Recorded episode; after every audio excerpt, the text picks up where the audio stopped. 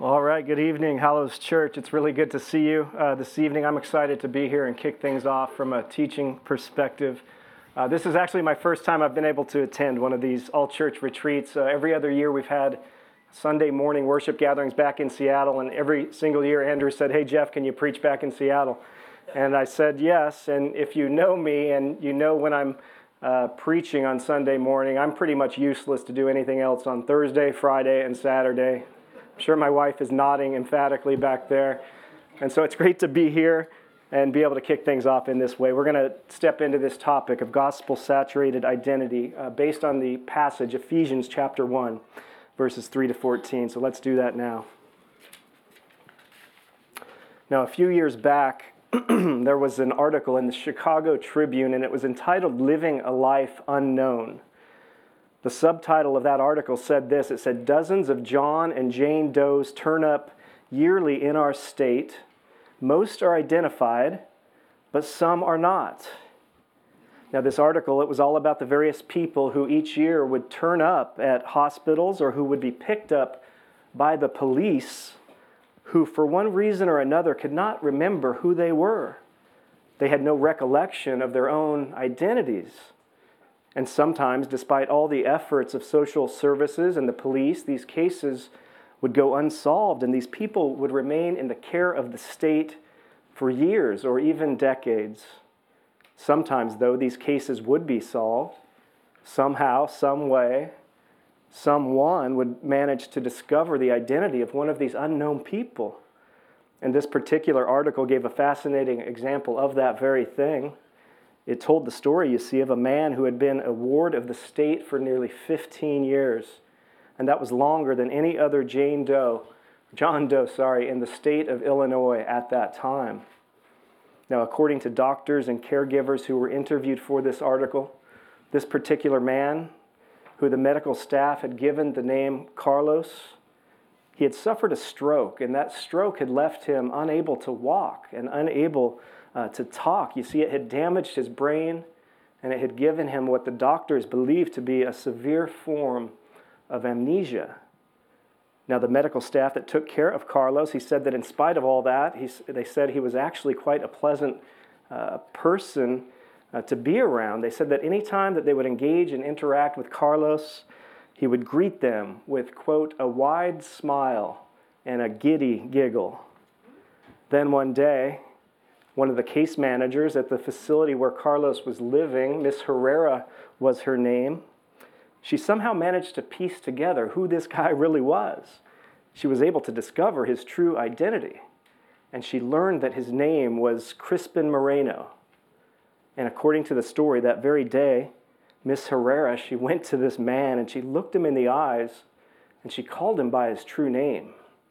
She said to him several times, Crispin Moreno. Crispin Moreno. Crispin Moreno. And this normally smiley and giggly man was apparently not smiling or giggling at all in that moment. In fact, he sat there silent with a searching expression on his face.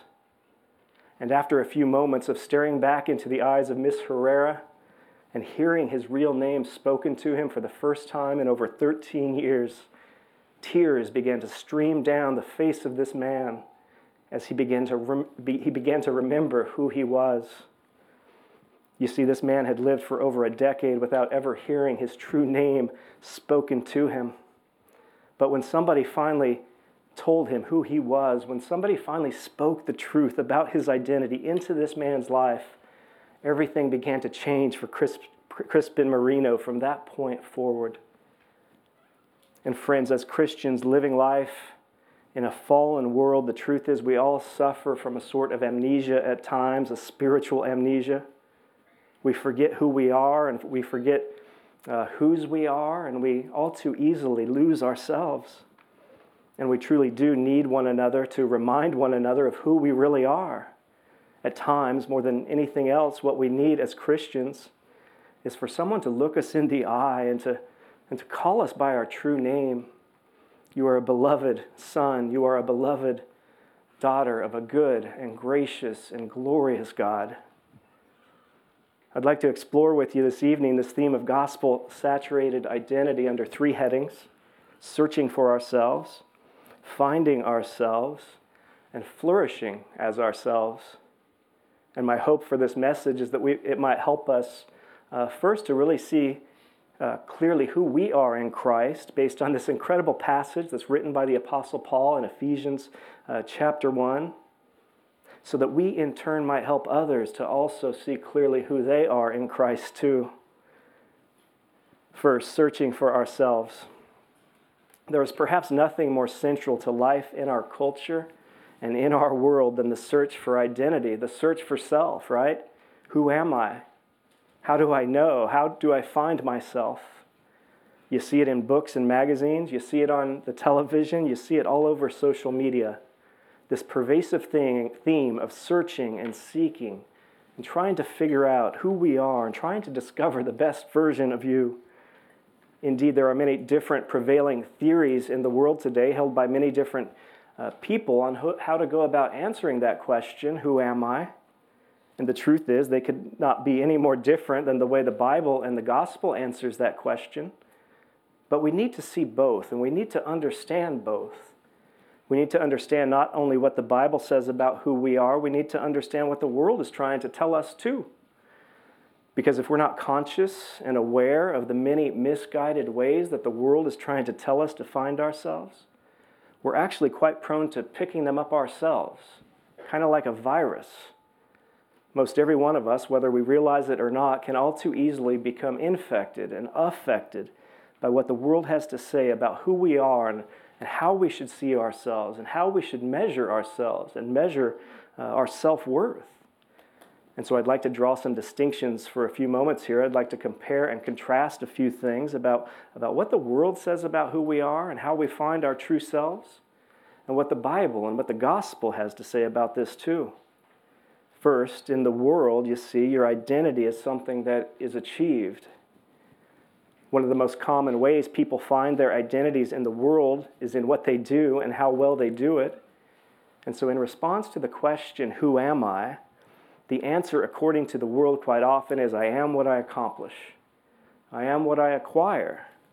I am what I achieve.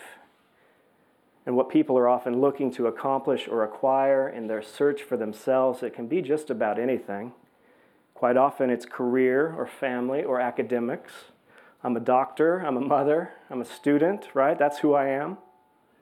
It can most certainly be money, it can be power, it can be possessions. Some people, more than anything else, want to achieve love and approval and acceptance in their lives or, or on their social media feeds. That's what they look to, whether consciously or not, for their significance and for their worth.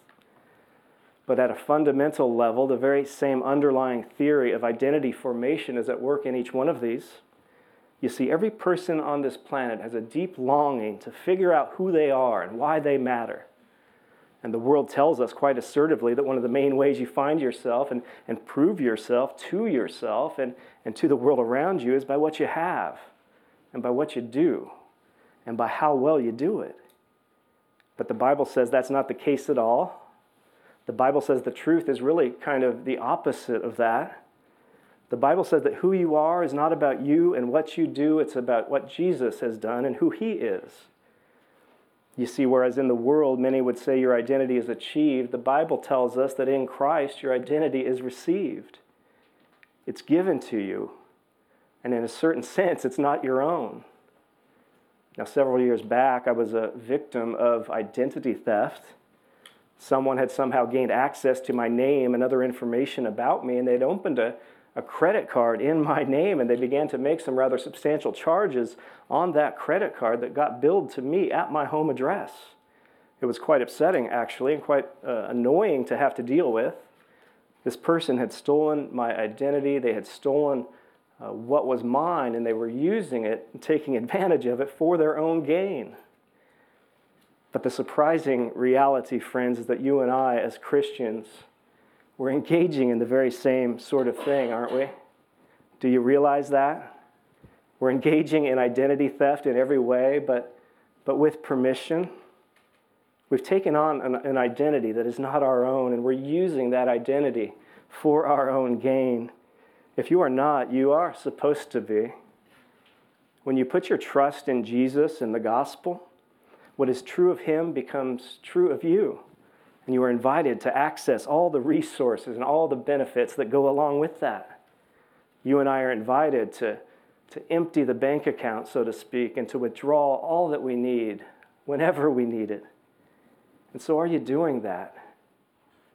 Are you tapping into the identity that you've received? Or are you more often than not searching for your identity through what you achieve? A second way the world tells us how to answer the question, Who am I? is quite pervasive in our culture today, and that is, You are whatever you decide you are. In the world, your identity is decided, and it's decided by you. And in this case, in response to the question, Who am I? the answer is quite often, I am whatever I feel that I am. I am whatever I say that I am. In this approach, the most important thing in trying to find yourself is not hard work and achievement. The important thing is not what you do or accomplish or acquire. The important thing is what you think about yourself and how you feel about yourself. You decide your identity quite often based on the feelings that you have. And the assumption here is that if I can, if I can get, uh, just get down deep enough and if I can uh, just get in touch with my deepest feelings, then I can figure out who I really am. This type of thinking, of course, has been around for a long time in one form or another, but it most certainly is emerging and finding new momentum and, and new manifestations in our culture today. It's really all around us if you're paying attention. In fact, just a couple of years ago, do you know uh, what the uh, dictionary.com website word of the year was? It was identity. And do you know why? A CNN article about this word of the year tells us why. It says this It says, From Caitlyn Jenner to Rachel Dolezal to Miley Cyrus, the idea of self identification played a prominent role in some of the biggest news stories of the year. Race, sexuality, and gender are the live wire topics that inspired Dictionary.com to pick identity as its word of the year. The CEO of Dictionary.com, Liz McMillan is her name, she said this in the article.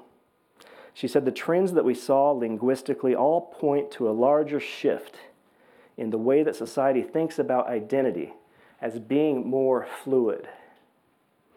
Now, of course, Caitlyn Jenner was Bruce Jenner, but he decided that he was a she, and he did something about it because that's how he felt inside.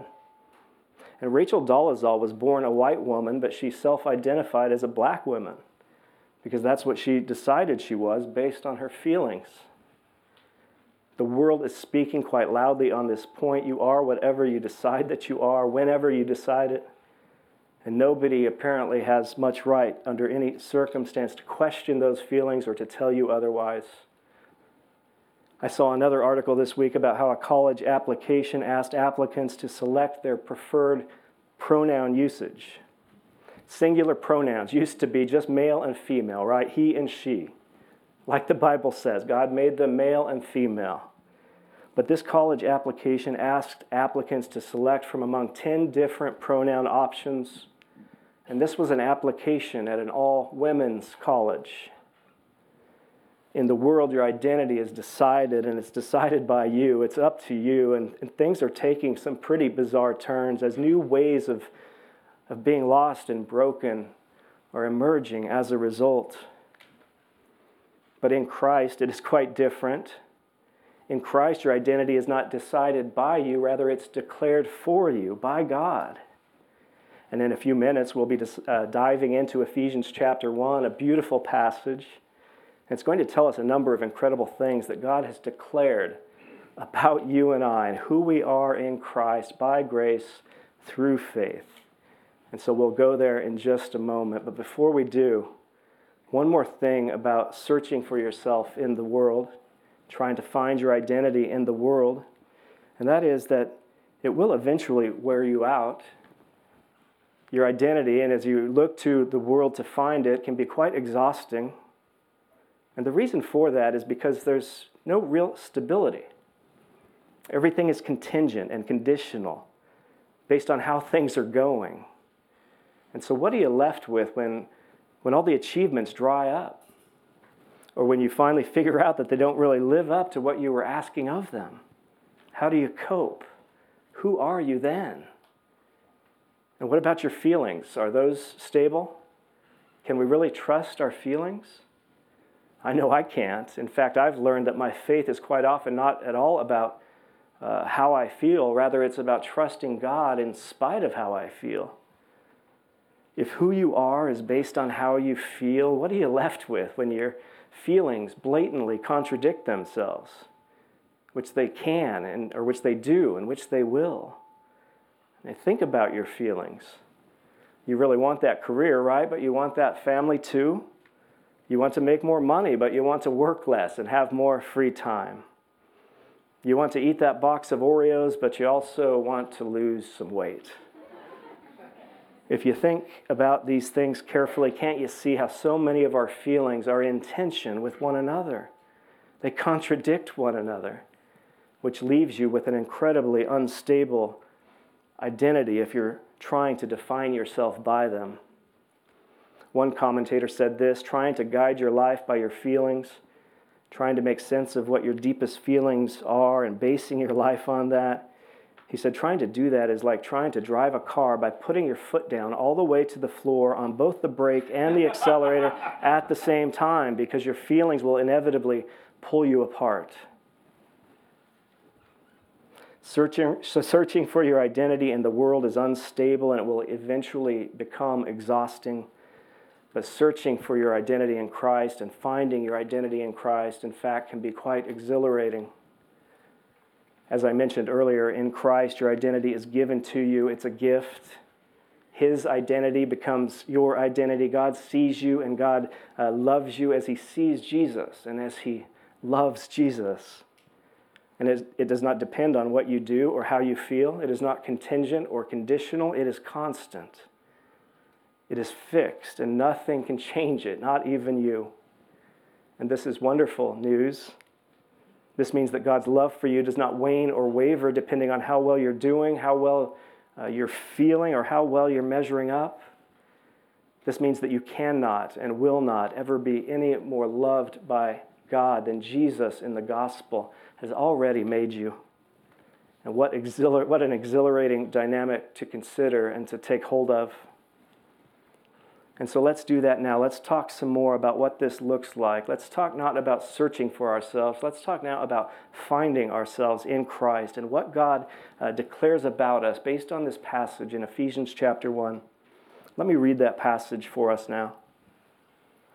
Uh, verse 3 Blessed be the God and Father of our Lord Jesus Christ, who has blessed us in Christ with every spiritual blessing in the heavenly places even as he chose us in him before the foundation of the world, that we should be holy and blameless before him. In love, he predestined us for adoption to himself as sons through Jesus Christ, according to the purpose of his will, to the praise of his glorious grace, with which he has blessed us in the beloved. In him we have redemption through his blood the forgiveness of our trespasses according to the riches of his grace, which he lavished upon us in all wisdom and insight, making known to us the mystery of his will according to his purpose, which he set forth in Christ as a plan for the fullness of time, to unite all things in him, things in heaven and things on earth. In him we have obtained an inheritance having been predestined according to the purpose of Him who works all things according to the counsel of His will, so that we, who were the first to hope in Christ, might be to the praise of His glory. In Him, you also, when you heard the word of truth, the gospel of your salvation, and believed in Him, were, were sealed with the promised Holy Spirit, who is the guarantee of our inheritance until we acquire possession of it to the praise of His glory. This passage is quite spectacular. It's a remarkable passage. It's a very dense piece of text that, in every way, is really bursting with meaning and implication about, about who we are and about who God is and about what He's done for us in the gospel. And there are five things I want to draw out of this passage about who you are in Christ and who I am in Christ. First of all, in Christ, and because of Christ, you are, you are wanted. We're told here in the opening few verses of this passage something quite mind blowing. We're told that God wanted you, he, he chose you before you even knew it, before you wanted anything to do with Him. In fact, before you even existed. Before the foundations of the world, Paul says, your Creator and your God, He wanted you and He chose you. Jesus in John chapter 15, verse 16, would say something similar. He said, You did not choose me, but I chose you. In 1 Thessalonians chapter 1, verse 4, Paul says, We know, brothers and sisters, loved by God, that He has chosen you. John chapter 4, uh, 6, verse 44, Jesus says, No one comes to, can come to me unless the Father who sent me draws him.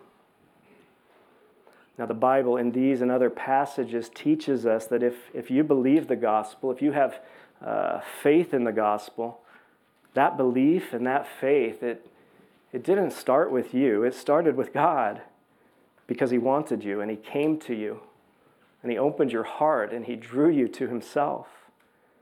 Christian, you are wanted. Verse 5 says that you've also been adopted as His child. He's adopted you to himself and for himself. And it tells us why, too. It says, according to the good pleasure of his will. He adopted you and he adopted me because he wanted to, because it pleased him to do so, because he's making a family and he, was, he has willed and purposed that you and I will be a part of that family. And Paul could not have insisted more forcefully that our becoming adopted children in God's family was due neither to chance nor to our choice, but to his own sovereign will and good pleasure.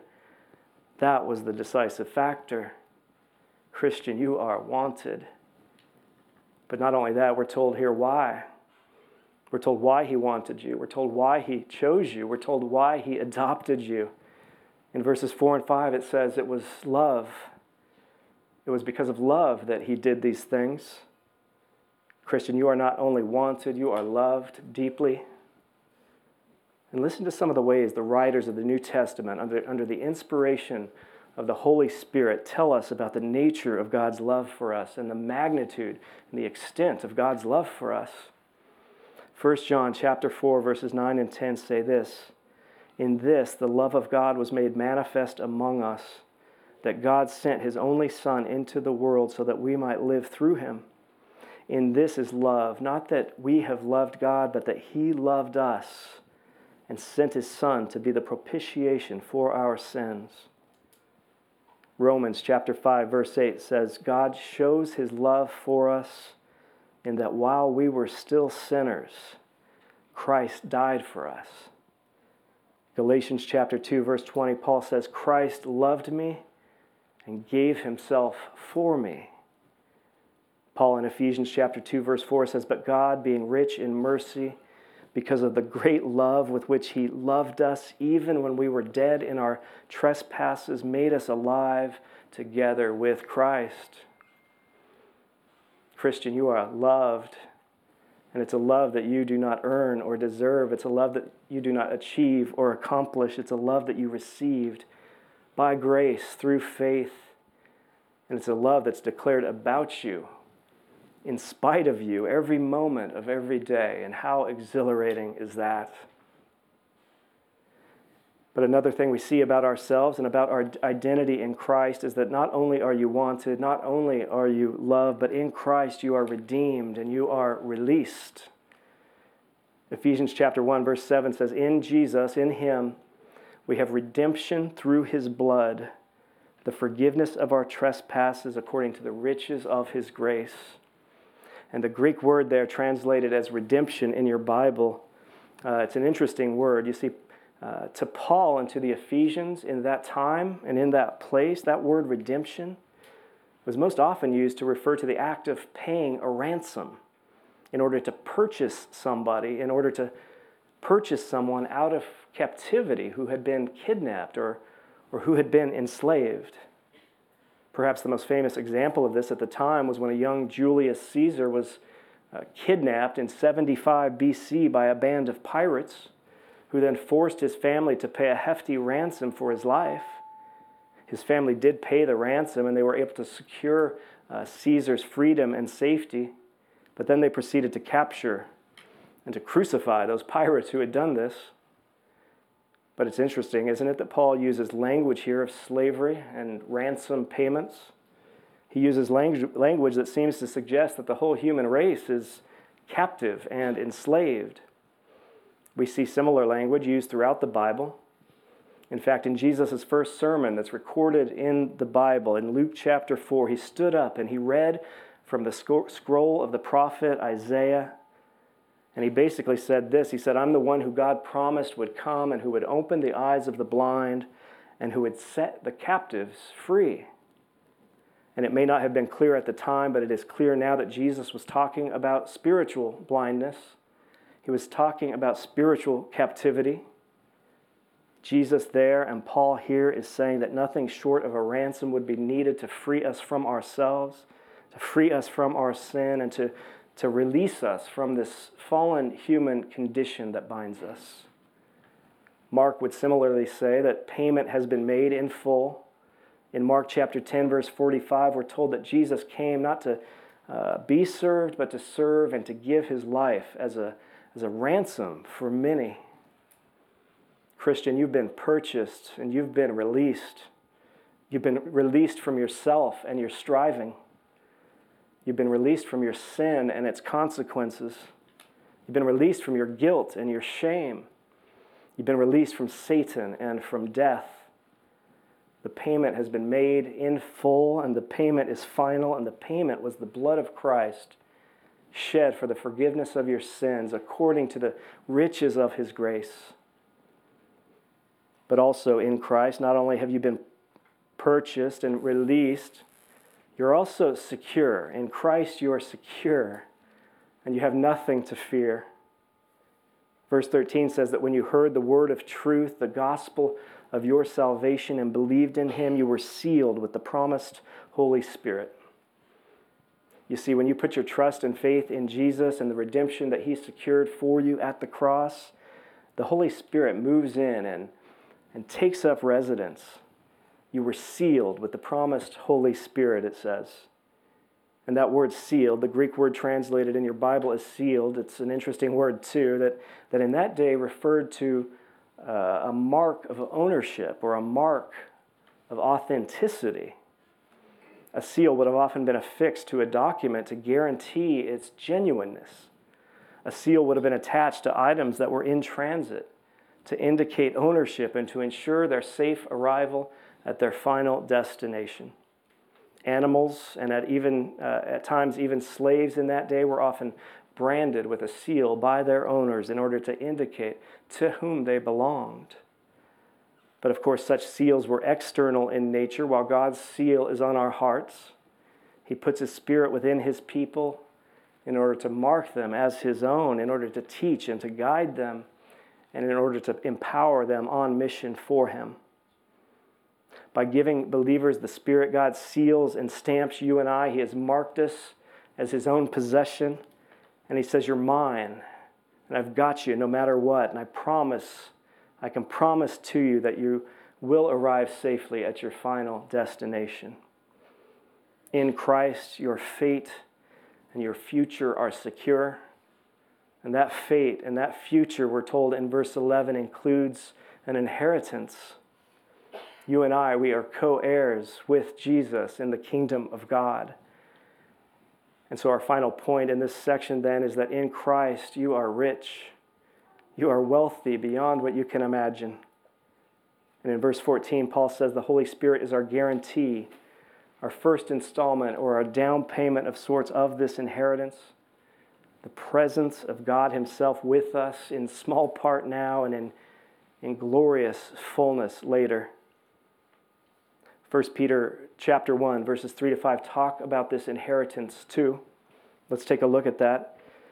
According to the according to his great mercy, he has caused us to be born again, to be born again, new identity, to a living hope through the resurrection of Jesus Christ from the dead, to an inheritance that is imperishable, undefiled, and unfading, kept in heaven for you, who by God's power are being guarded through faith for a salvation ready to be re- revealed in the last time. Your inheritance is kept in heaven for you, ready to be revealed. God has it ready for us now. It's already a reality, kept for us, waiting for us, and it's not going anywhere. And the Bible in, in, uh, uses many very fascinating and many very vivid metaphors in describing the future riches that await us, a future in which God and man will dwell together forever, a future in which God is making all things new, a future in which God will wipe away every tear from every eye, and death shall be no more. Neither shall there be mourning, nor crying, nor pain any more, for the former things have passed away. And so, Christian, that is your future. And then in verse 5, Peter says that not only is our inheritance being kept for us, we're being kept for it too. How? It says by God's power through faith. Now, remember, I said earlier, God is the gracious initiator and sustainer of our faith in Jesus. And so God uses faith as the instrument of his, of his keeping power because faith is ultimately not our achievement, it is His. Indeed, it would be a little comfort to know that this inheritance was there waiting for us, but that there was some way for you and I to, to mess something up down here and to lose it in the end. No, we see that the same power of God that keeps our inheritance also keeps us. And so, Christian, you are safe, you are secure, and you are rich. So we've talked about searching for ourselves, we've talked about finding ourselves. Let's talk for a moment now about flourishing as ourselves, flourishing in our own walk with Jesus and helping others to flourish in theirs. Three quick points I'd like to make. First, we need to lead ourselves and others to who we are and to whose we are. We cannot help others see clearly who they are in Christ and take advantage uh, of the identity they have received unless we ourselves are seeing clearly what that identity is and how we got it and what it means for us. And so our discipleship of others must always begin with our discipleship of ourselves. And in order to effectively lead ourselves and others to who we are and to whose we are, we need to understand very clearly who God says we are, and we need to understand very clearly who God says He is too. And we do this by pressing into passages like the ones we're exploring tonight and others that talk about uh, who we are in Christ and who God is. We do this by studying those scriptures, by knowing those scriptures, by memorizing and meditating upon those scriptures. And, friends, let me tell you why this is so important. Your identity in Christ and my identity in Christ is in many ways the, the epicenter of the spiritual warfare that we face. And there is much warfare that we face warfare from the world, warfare uh, from our flesh, and warfare from, from Satan, the accuser and the deceiver. If we do not know well the truth about who we are and about whose we are, we will never be in a position to spot or to squelch the lies that come at us, seeking to distort how we see ourselves and how we see our God. You simply cannot expose and extinguish lies unless you know what is true. And we've included in your booklet uh, this weekend, I believe, something that I hope will be very helpful to you in this regard. There should be an appendix in your booklet. If there is not, then we will make that available to you uh, elsewhere. But this appendix includes explanations and a list of various lies and uh, identity distortions that can so easily deceive us if we are not paying attention or if we are not aware of them, which is quite often the case. I don't have time to get into those now, but I do think it is critical for us to understand these, so please take advantage of that resource. Because it is only as we can see and expose these lies that we can really help a brother or sister who is struggling by looking them in the eye and by calling them by their true name, to wake them up and to remind them of who they really are. Second, in order to flourish as ourselves in Christ and to help others flourish in Christ, we need to lead ourselves and others to accept our own acceptance. What we just talked about was focused on know, knowing who we are in Christ, and this one is more uh, focused on, on believing who we are in Christ and accepting who we are in Christ, and that is not always easy. There's a big difference, in fact, between understanding the truth in our heads and actually taking the truth into our hearts and really believing it in life changing ways. This is a great struggle in the Christian life, I think, believing that we are truly loved and accepted in the ways the gospel and the Bible tells us that we are. And so let me share with you one simple approach that I've found helpful in driving the truth more deeply into my heart and in clearing away the noise and the chatter in my head that often seems to get the better of me. In a book written by David Martyn Lloyd Jones, he offers a very interesting strategy, I think, for taking the truth in more deeply, in part by taking our thoughts captive, right along the lines of 2 Corinthians chapter 10, verse 5. Lloyd Jones says this. He says, Have you realized that most of your unhappiness and struggle in life is due to the fact that you are listening to yourself instead of talking to yourself? Very simple, but very profound and, and very true.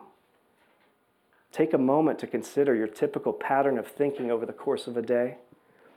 Do you spend more time talking to yourself, speaking truth to yourself, or do you spend more time listening to yourself? More often than not, when I'm listening to myself, things will be all over the map, sometimes productive, sometimes not, often destructive.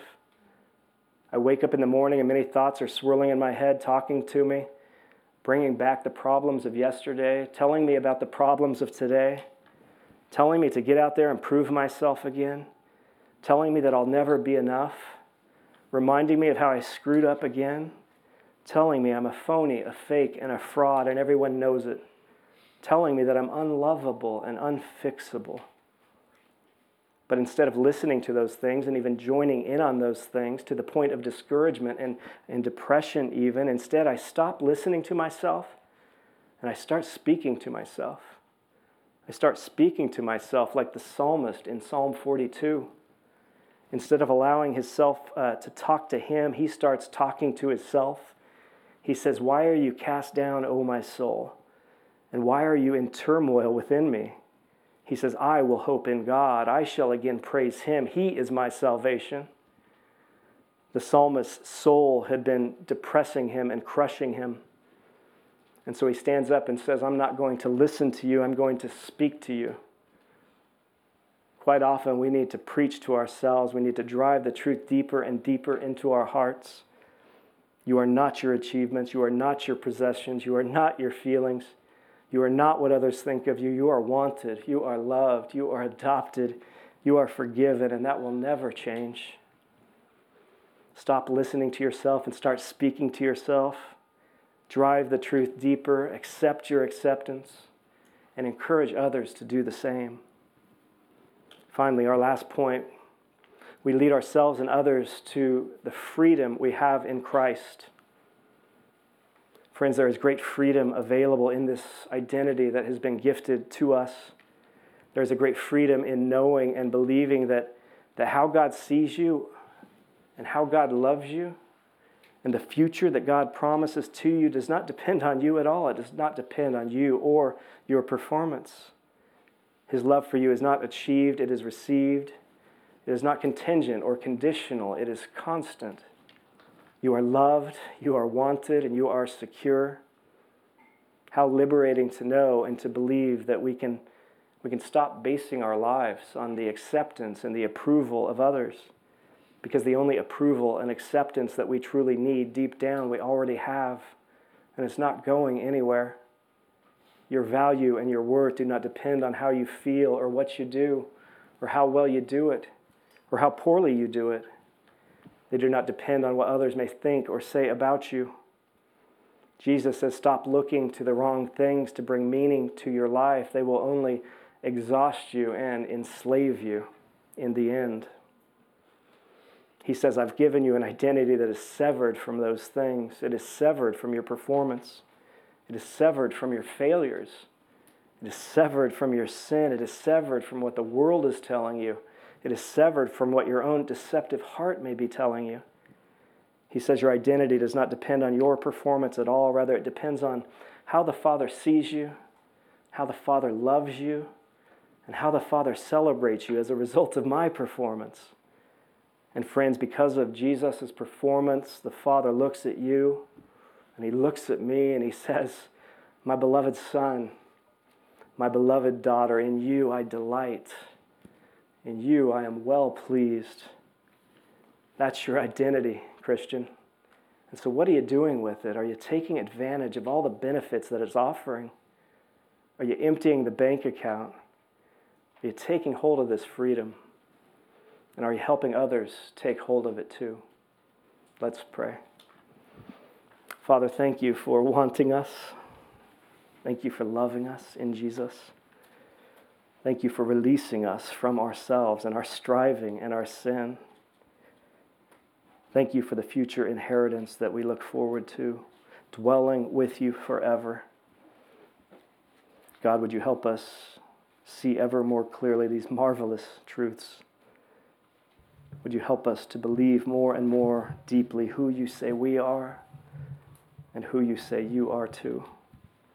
And would you help us expose and extinguish the lies that try to seduce us? Thank you for this time. Thank you for this church. Thank you for your love for us. In Jesus' name, amen.